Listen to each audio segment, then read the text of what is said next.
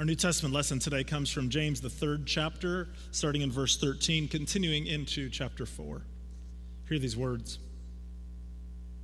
Are any of you wise and understanding? Show that your actions are good with a humble lifestyle that comes from wisdom. However, if you have bitter jealousy and selfish ambition in your heart, then stop bragging and living in ways that deny the truth. This is not the wisdom that comes down from above. Instead, it is from the earth, natural and demonic.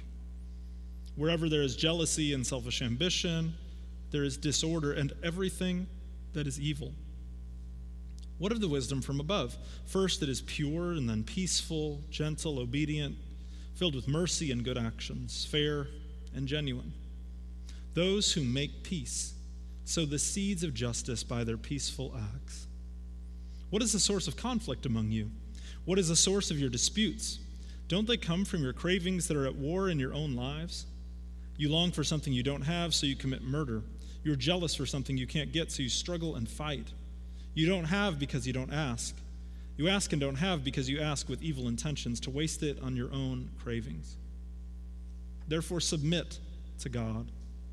Resist the devil, and he will run away from you. Come near to God, and he will come near to you. This is the word of God for us, the people of God. Thanks be to God. Let us pray. Lord, let the words of my mouth and the thoughts and meditations of all of our hearts be pleasing in your sight, for you, O Lord, are our rock and our Redeemer. Amen.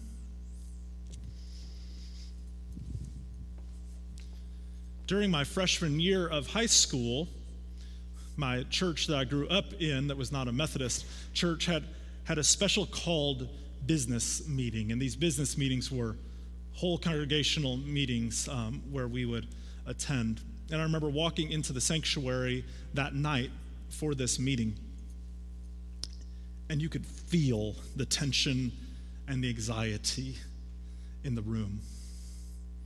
And basically, that night, some of the lay leadership of the church uh, were putting the pastor on trial, not because he had done anything wrong per se. They just didn't like the direction that he was going with the church. And we were in a more congregationally led context uh, to where the fact that the lay leadership didn't like the direction the church was going uh, meant that that pastor resigned two weeks later.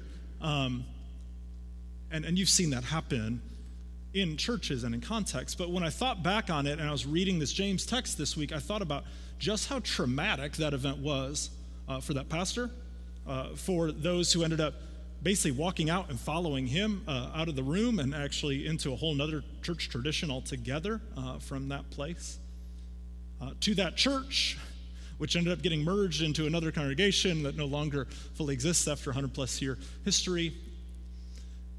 And the trauma for anyone sitting there. I mean, I was a 14, 15 year old high schooler sitting there and um, trying to take in just what in the world uh, was happening as, as, as these splits and divisions were made rife in, in that place. James 3 17 and 18 in the message, Eugene Peterson's translation says, Real wisdom, God's wisdom, begins with a holy life and is characterized by getting along with others. It is gentle and reasonable, overflowing with mercy and blessings, not one day hot and cold the next, not two faced. You can develop a healthy, robust community that lives right with God and enjoy its results only if you do the hard work of getting along with each other, treating each other with dignity and honor. The hard work of getting along with one another, James says. And I wondered this week, as approaching this text from James, it bringing up various tra- traumatic church experiences in my own life. I started to wonder, like, what's, what's the point of this, of what we're doing? Does church too often just cause hurt and cause disillusionment, uh, such that maybe we need to be about a different enterprise altogether? And as I thought about that and pondered that and looked to James' words and prayed through it this week, I want to share a few realities that I came across with, uh, with you today. And the first one is this the first reality is this church is messy. Church is messy. for those who were in that room that night in like 1999 or 2000, um, when we were having that church business meeting, I think they represent um, kind of what happens in culture at large and what's happening in the church at large in America today.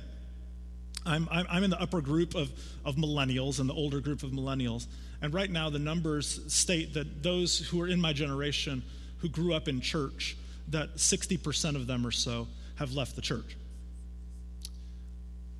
And, and, and I see that amongst my peers and friends and everything like that. And it's probably even a greater number now because those articles weren't written with COVID life in mind.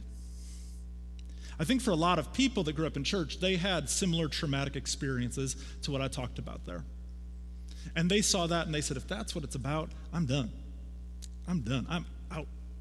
I don't want to be part of anything like that. That's damaging. And, and, and, I, and I get that. Like, I, I honestly see where their experience lies and, and say, you know what, like the pain isn't, isn't worth it.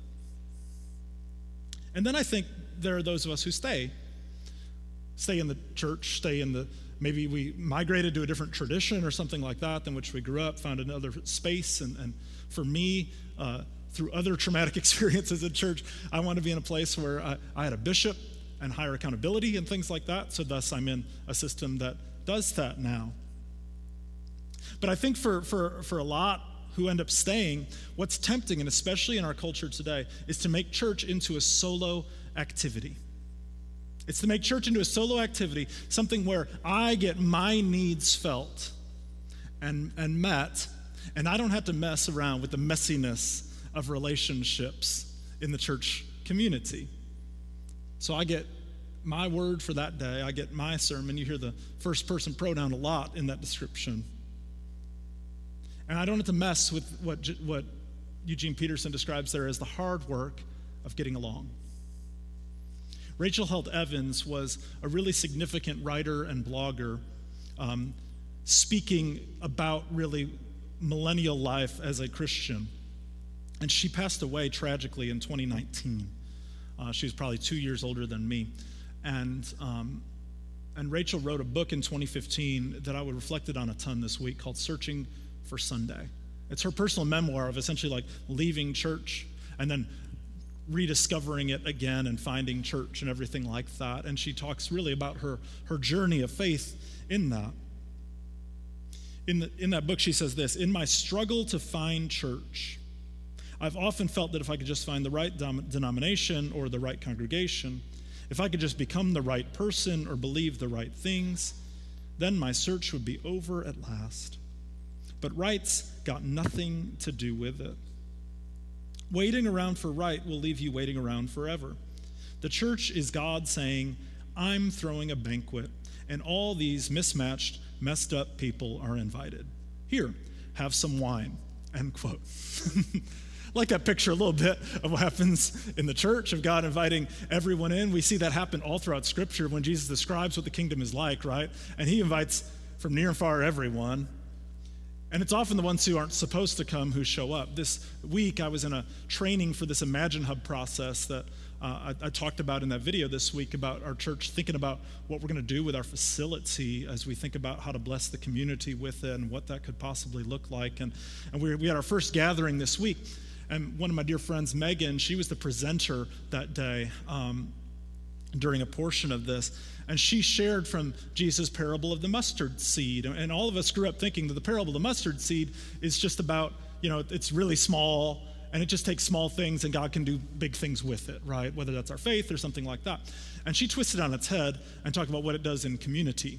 And she said, a lot of times we go into our church community uh, and, and, we, and we go and we try to make a garden, right? And so we, we set up our rows and we get organized and we, and we, and we got a row of collards here and we got our tomatoes here uh, and we have our okra here and we know that if we water and provide sunlight and everything, then eventually we'll have a predictable yield and a crop and everything like that. And she says, well, the problem is that then the mustard seed comes in and you know what it does? It takes over your whole dang garden plan because it gets so big and all the birds of the field come and nest in it. And you know what? It's none of the birds that you want, it's none of the, it's none of the folk you want to come into the church anyway. And that the kingdom is like that, that it's, it's, it's this messy work. And part of it is finding the holy in the midst of the messiness, right? There is no guarantee in church life. As much as we try to organize and to regulate. Um, it's A, full of people, and B, full of the Spirit of God, who doesn't really care necessarily what our plans are all of the time. Right? So, reality one, church is messy. Reality two is this church should be filled with grace. Church should be filled with grace. That should kind of be like a, well, duh, preacher, but we know and we have experiences where church isn't filled with grace. And for those who are marginalized in our communities, oftentimes they find that the church is the furthest thing from grace. And we have both repenting work to do on behalf of the church, not just our local one, but also the church writ large, uh, for how those folks on the margins feel uh, uh, about the church. But the question I'm left with is this Is God working through this messy and broken thing? Is God working through this messy and broken thing?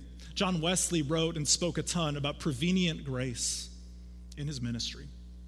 And when he talks about prevenient grace, he specifically is talking about how God goes before us, how God is in relationship with us before we know it, and God is working in and through each and every person. This is our rationale then for being able to baptize babies, right? The baby can't profess the faith. Um, uh, even the smartest baby, y'all. But uh, we are saying that God is already moving and working in that child's life. Church, then, should be filled with this type of prevenient grace where we recognize that God is working in and through each and every person among our community. That church is more than just a group of people, a group of individual believers gathered together. Instead, God is somehow doing something in and through us with one another. I would describe that the work of marriage, and I use that term work intentionally, the work of marriage is a work of grace. For a marriage to be successful, for its covenant to really be revealed and realized, it takes grace, right? It takes the covenant love of being able to forgive one another, to ask for forgiveness, right? To, to seek to understand and to better, uh, to place ourselves in submission both to each other continually. That, that, that that's the work of marriage, it's, it's one of grace. I would also argue then that the work of the church community is one of grace. One where we are continually offering forgiveness to one another, where we are repenting to one another, where we are seeking the best in one another and out of one another. That we recognize God is doing something. That's what grace is it's God doing something and moving. Verse 18 in James 3 says this Those who make peace sow the seeds of justice by their peaceful acts. Those who make peace sow the seeds of justice by their peaceful acts. Friends, these words about making peace and sowing the seeds of justice speak to the heart of what it means that church should be a place of grace. When we hurt one another, it's not an if, it's a when we hurt one another, we have to make it right. We have to make it right with each other. And, and the reality is that this can't be the kind of apology that we offer to one another, like when a child is forced to apologize to their sibling and they smirk through it the whole time, right? I don't know where I've ever seen anything like that, but but they you know they, they they're smirking the whole time and they know and they're doing it just because they i'm sorry like it's and it's that tone right sometimes we do that in our life together Sometimes we act like that. It's not a forced kid apology. In fact, in fact, what we do every week, especially in more normal times, so we can actually like touch one another and things like that, is we is we we practice the passing of the peace. Now, the passing of the peace, if you've listened to me talk about worship before, passing of the peace ain't just saying hi to someone time, okay? At least that's not what it should be. Okay? You can say hi to each other before and after the service. That's all well and good. You can say hi, like you got 23 hour, other hours of the day to say hi. But it, passing of the peace happens intentionally right after we confess sins and are forgiven. And it's placed right before, right, we come to the altar for communion. The purpose being when Jesus says uh, in, in the Sermon on the Mount, he says, if you have a problem with your brother or sister, leave your gift at the altar and go make it right with them right? If we were honestly passing the peace, not just in our church community, but also broader, like we probably wouldn't be able to have communion that day because we'd have to come back the next day after trying to make it right with some people in our lives, right? Instead, we give you like 30 seconds and act like that's going to do it. And, and really, like, that should really be more of a symbol of what we need to do in making things right in our lives with extending grace towards one another in the community. Rachel Held Evans again, she says it this way. She says, Imagine, imagine if every church became a place where everyone is safe. Where everyone is safe. Imagine if every church became a place where everyone is safe, but no one is comfortable. So everyone is safe. Everyone is welcome. All have a seat at the table, but no one is completely comfortable, right? Because the Spirit of God is going to keep moving and doing things and moving fresh ways in the community. So the church is messy, yes. The church should be a space where grace proliferates, where grace is offered. And reality number three is this church is where we practice the sacrament of getting along with each other. I'll explain that in, in Methodist world, we have two sacraments, baptism and communion. I'm not technically adding a third one. I just kind of think there's more than two, but I'll explain. We like in our culture chosen families. We like this idea we talk it sometimes to hear it spoken of in contemporary worlds like about tribes and, and, and choosing your tribe and, and your tribe. Or, or we talk about like families like a sprint commercial did a year ago right? And it was on a lot during football games and, and, and that you could pay your bill with whoever you wanted kind of as they were your family uh, and things like that. We like that idea that i get to choose these people uh, but we don't want to opt in to a community that we don't fully choose and in this way, I feel and believe that the church is a sacrament. It's not just that we perform and do the sacraments here, but our very existence is God's grace working through ordinary sinful people. Our very existence, the very gathering together that we do, the very communal life that we hold and share together should be sacramental. It's God's grace working through ordinary stuff. That's the definition of sacrament.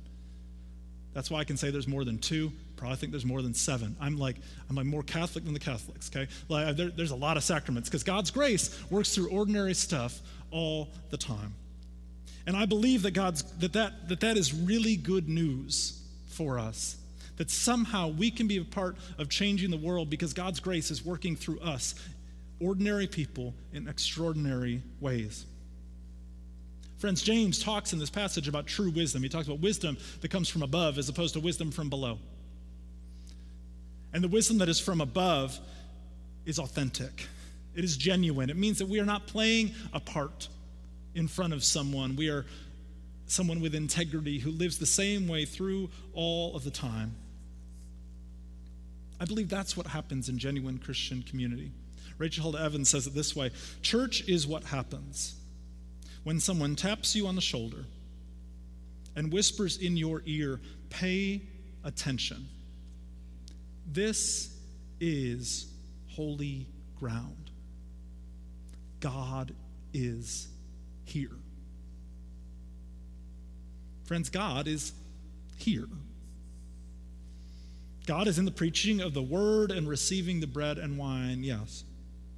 God is also here in the person next to you or the person worshiping online across the town from you.